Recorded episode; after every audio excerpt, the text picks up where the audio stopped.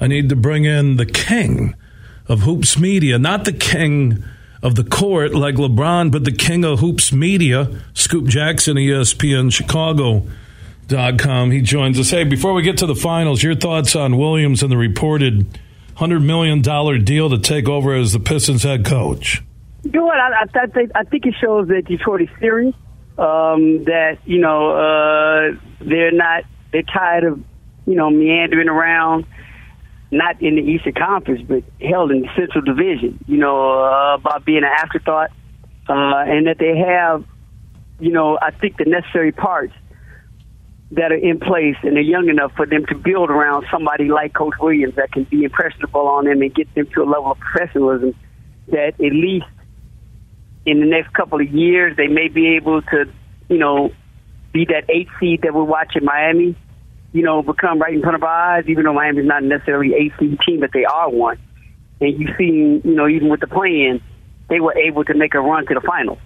So, um, not that we're putting that on the Pistons, but I think, you know, it shows that, hey, we, we like the core we have around us. The core is young. We need somebody to lead them until we get that on the court leader you know, who could be the coach on the floor. But we need to be serious about who that leader is, you know, directing these young men. And I think, you know, that's that's all there is to really say about that. And it's a beautiful thing because you don't see it a lot in sports. And it says a lot about the front office and the ownership to me uh, in Detroit because it does let you know that they're taking this thing seriously. That's why I've said about Draymond, and again with Myers out with Golden State, maybe he's, he's out because – uh, they're going to go in a different direction. Maybe they're going to blow this thing up and you know keep Steph and move on, and maybe Clay and you know Draymond with his Michigan State roots, his state of Michigan uh, upbringing in the Saginaw area on the east side, and he'd be the type of guy, man. If you if you threw him a deal and what yeah. he would bring, yeah, I know his skills aren't the same they were, but he's been there, done that. He'd be fiery. He's that leader on the floor, uh, yeah. on the plane, in the locker room. When you know, because teams win when they have leaders. Yeah, you need a great coach, and we'll get to Riley and Spoelstra and what uh, they did in winning the East, and you know, saying, "Hey, we're not flying to Miami, we're flying to Denver," and told the team that before the game, which I think is awesome. But you need that leader, and that's what's missing from the Pistons. Yeah, they have great young talent. Nope, nobody has that young talent. Even even Memphis. Memphis was looking for a leader, and we talked about Ja last time, Scoop. But man, if they could get Draymond to come to Detroit to finish his NBA had, career, come on. Yeah, you and I had a conversation. We had a conversation about him coming there. You know, know. Um, and this is before the Monty Williams thing. But even if you add that to the, you know, to the fold that you get Monty there, and you get someone like Draymond there who you know is is that is is that second voice, that secondary voice, and uh, until they figured out that the, you know particular lead player becomes the leader of the team, I think Draymond would be perfect. That'd be the beautiful heaven and hell that the Pistons be. You know, and we're talking about a team that what did they win? Seventeen or nineteen games last year? I can't remember, but you know we're talking about just getting to possibly 29, 30. Right now, that that's the immediate goal. We got to get to 29, 30 games. And then a year after that, they're looking to get into that 35, 38 conversation. Because that, at that point, may get you close to being in the plane. And that's all you really want. You know, and, and, you know, you figure out as it goes along. Yes, you got the fifth pick in the draft, you know, and there's no guarantee that the first four picks are going to be better than who you get the fifth pick, especially if that person fits into what you're trying to do. You start plugging in holes with young players about, all right, we have this, we have that. Like you don't want a second, you know, Jaden Ivey. You don't want a second Cade Cunningham. You want somebody in the draft now that you haven't gotten to fill in that hole. You don't want, you know, you don't want another Duren. You know, you want somebody. All right, what are we missing from this young core? And then, like I said, you add a veteran like a Draymond that fills in a whole bunch of holes and not all of them. You know, but is is is, is that voice? Is that mind? He will he will teach them over the course of a season or two how to win the games that they are losing. And that becomes important, you know, when you're trying to get from whatever, 17 to 30. and that's going to be important for you to get to 30 to 38. You know, so I, I think it's all set up, but it goes back to what I said from the beginning. You have to respect the fact that they are, as an organization, taking this seriously. And that's what this first move with Monty is. It's like, no, we're serious. We're not playing around anymore. You know, it's going to take years for us to get to the Riley and and and, and the Spoelstra stage. You know, uh, it's going and unless unless Kawhi Leonard falls in our lap or somebody like him, and then it's going to take us a while to get to the Nick Nurse stage. You know, but for right now, in the money we're spending and the investment we're making on this particular guy, we're showing you that we are serious about making a turnaround with this organization.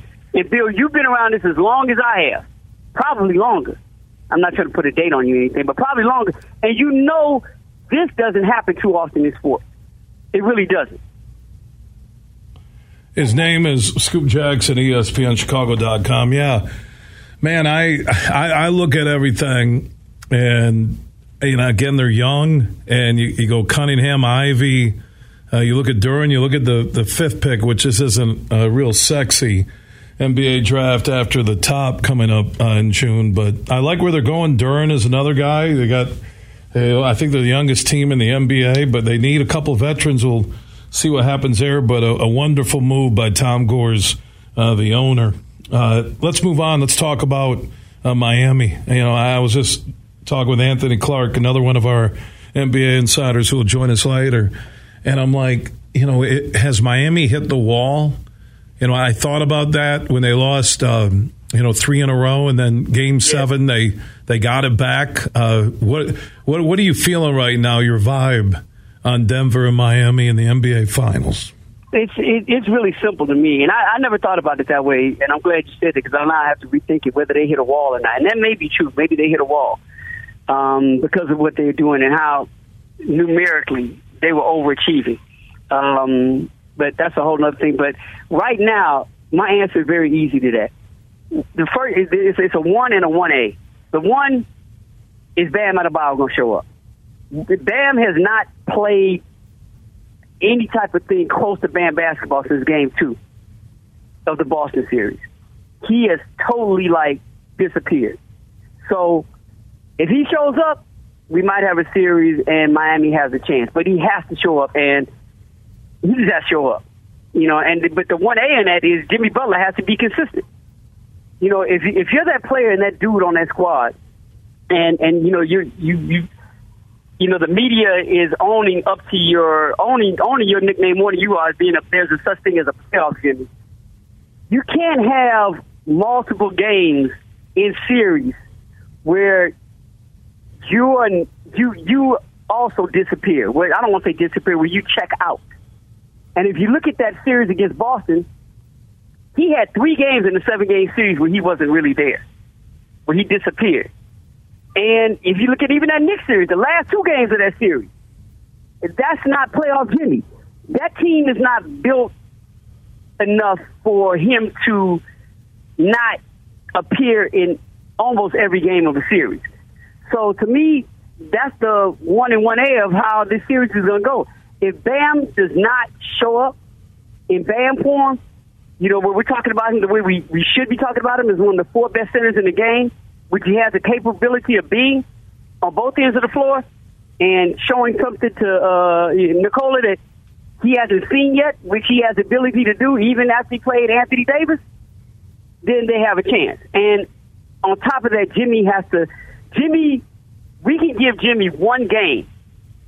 Depend, it really depends on what that game is. When he's not playing, you know, that Steph Curry, Kevin Durant, Michael Jordan, Robert Horry, Tim Duncan, Shaquille O'Neal, Kobe Bryant level. You know, we can't look at him and say, well, you know, he doesn't have the players around him, and he does. Jimmy knows that team relies on him to win games. He knows that it's on him, him, only him, as to whether they're going to not only win series, but win games against teams at this level. So he can't have another, you know, seven foot 25 or five. You know, he can't shoot under 43% in games. And he can't have to have games, close out games or games where they need to win where he only takes 12 shots. You know, he can't check out. He can't do that in this series. And the problem with that is that we've actually seen both of those things happen over the last two series. And Miami is still standing. But against this team, none of that can happen again. Scoop Jackson, ESPN, Chicago.com, NBA insider, one of the best in the business, talking NBA Finals. We just discussed Monty Williams as a new Pistons head coach. You know, Jimmy Butler, you, you talk about a guy who has skyrocketed off this postseason and this playoff run. Uh, the, the dude is just money. It's it's amazing to watch him, and I know in our conversation with a lot of different people that I've had in the last couple of weeks are like, where did this guy come from? And I would say I've been in Chicago, so I've been able to watch him since he was in Milwaukee and watch him do what he did here in Chicago and build up build up his resume under Tom Thibodeau. And while I, I don't really, uh, did you say amazing or whatever word you use to describe him? Um, to me, it's equally frustrating you know, because to me, we talk about this dude as if he has at least one ring on his finger, which he doesn't have. You know, we to me, I think Jimmy is an amazing player, but I, you know, I don't want to say we in the media tend to overvalue. I think we're over fascinated by him, but what he does at times. You know, I'm not gonna say he's as inconsistent as uh, uh, a, a Jayson Tatum or or or or James Harden you know, um, or as we've seen, you know, as an Embiid or hell, even somebody else who's showing a little bit of inconsistency, but maybe not to their level as a um, Devin Booker. But let's not get on this thing where Jimmy Butler is great and fascinating, and he's a you know amazing this and the other. And one, he he ha- he doesn't have one yet, and two, he still shows inconsistencies in trying to get that. You can't. Again, man, I'm not. I'm I agree with you. There, there's fascination there, but there's also frustration because he needs to be consistent because that's what greatness is all about. I don't care what we, you can have one good day and the other, and that makes you good. But the goats and the greats are determined by consistency, man. And especially if you're that dude on that team. And Bill, you know this because you are in Detroit. You watch the model, the the, the straight up model of great consistency in Chauncey Billups. He didn't have to do what Michael Jordan did. He didn't have to do what Shaq and Kobe. You know, he had to. But uh, damn if he wasn't consistent. Damn if he wasn't dependable. Damn if he didn't know where he was going to get. And damn if he and he also understood the same thing that Jimmy understands. But Jimmy's just not consistent doing it. That this team rise or dies in playoff series on how I play. So I hear you. Yes, he is fascinating. But for me, somebody who's watched him since he got into the league it's over the years become frustrating because you know what he's capable of, and for him not to do it consistently, it, it, it's frustrating. Scoop Jackson, ESPN Chicago. So uh, before I let go, how many games? You know, I'm thinking Denver. Uh, sometimes the rest is good for you. Sometimes it takes away your mojo. Miami sky high after winning Game Seven in Boston. Uh, I'm, I'm, sitting here going back and forth. How, how do you bet against the Heat right now? But I, I kind of feel Denver in six.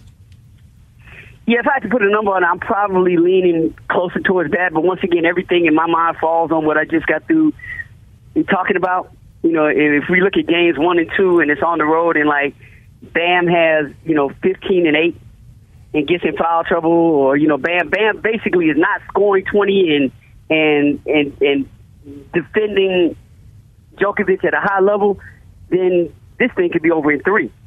you know, they may not even want to even play the, the fourth game. You know, so I, I, I'll say this: I think that Denver is going to come into this thing, and the rest is only going to work against them in the first quarter.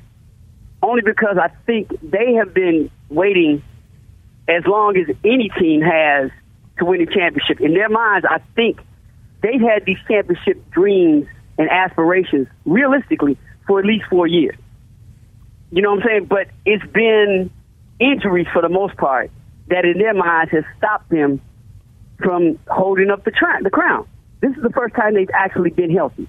So I think the rest is going to take away that anxiety that they would have come into a game had they, you know, had Miami swept Boston. They would have been so anxious to get out there because they, we've been waiting on this, waiting on this, waiting on this. I think this rest actually has helped them to calm down and get back to a sense of normalcy. Like, oh, no, no, we're good now. We got the angst out in practice. You know, we know it's been four years, but now we can treat this, you know, as as a separation from everything else. This isn't really us four years getting into it, so that anxiety's gone. This is us just going up against a team who is trying to make history as an AC and and get to the finals, and we'll be damned if we're gonna let that happen on our watch. You know, so I think they'll settle after the first quarter, and once they settle, if Miami's not playing some of the best basketball they played so far in these playoffs, and to your point, like you said earlier, if they have not yet hit a wall, if having to go seven the way they did against Boston does not force that wall to hit them early, you know, then they got a chance to do something. But if it does, you know, I I think six is a safe number, if not five. I think six is a safe number. So I, I, I'll align with you and go six. But don't ask if I had money put on. Put on. Man, you you aligned with me and also called me an old man, all in the same interview. Scoop. I. I'm, old, I'm, I'm, old man too. And we're we, friends. We, are friends from old school Slam magazine days back right, in Chicago. Right. That's what I'm saying. Yeah, we go we, we go back. We go back like you know old um, school. We're like at my. I tell you, in the Last Dance, there should have been an episode about you and me. no, man, we go back like Derrick White's hairline, man. We go back back. Man, we're like we're like McCartney and Jackson. We're like uh, Ebony and Ivory. I mean, we're we we are. We're, we're like a we're like a duo, one of the greatest duos ever in media history. I don't know if I'd put McCartney and Jackson as right. one of the greatest duos in history. Ten feet of brown you baby. I gotta go McHale. I'll, I'll, go Bird and Magic. Bird and Magic. There you go. I'll go Bird and Magic. Michael and Paxson. Michael oh, and Steve Kerr. Toni Kukoc. I'm like Toni Kukoc. You're MJ. Heyday back at the stadium. No, no, no, no. I'm more, I'm more like Scottie. I'm gonna hate on the whole thing later. Oh, no, Scottie saying that Michael wasn't that good. What the? My first thought was my first thought when I heard Scottie Pippen say that about Jordan. Did he fall down some stairs or something? And yeah, Scottie, that's uh, you know, you know what bothers me, and I know we can get off after this, but the thing that bothers me the most is that Scottie's a, a good friend of mine. I love Scottie, but I'm really disappointed in this. The thing that bothers me is if you really felt this way, and you harbored these feelings, you know, after you got through playing, why the hell did you ask Michael to introduce you in, in, into the Hall of Fame? See, that's my problem. Is we, that if you really, really felt that way about what was going on while you were playing, he wouldn't have been the person that you asked to introduce you into the Hall of Fame. But he asked Michael to introduce you in the Hall of Fame. And that's the greatest, greatest, greatest moment in your professional career. And the dude that you had all those problems with back then, you know what I'm saying? All the problems back then, you still found a way to him singularly. All right, Scoop. I think I'm I'm losing you. We got a bad connection. We'll talk later, Scoop. I think he was probably driving through. Does Chicago have any tunnels? no, they don't. uh, it's that white noise, man. I'm telling you.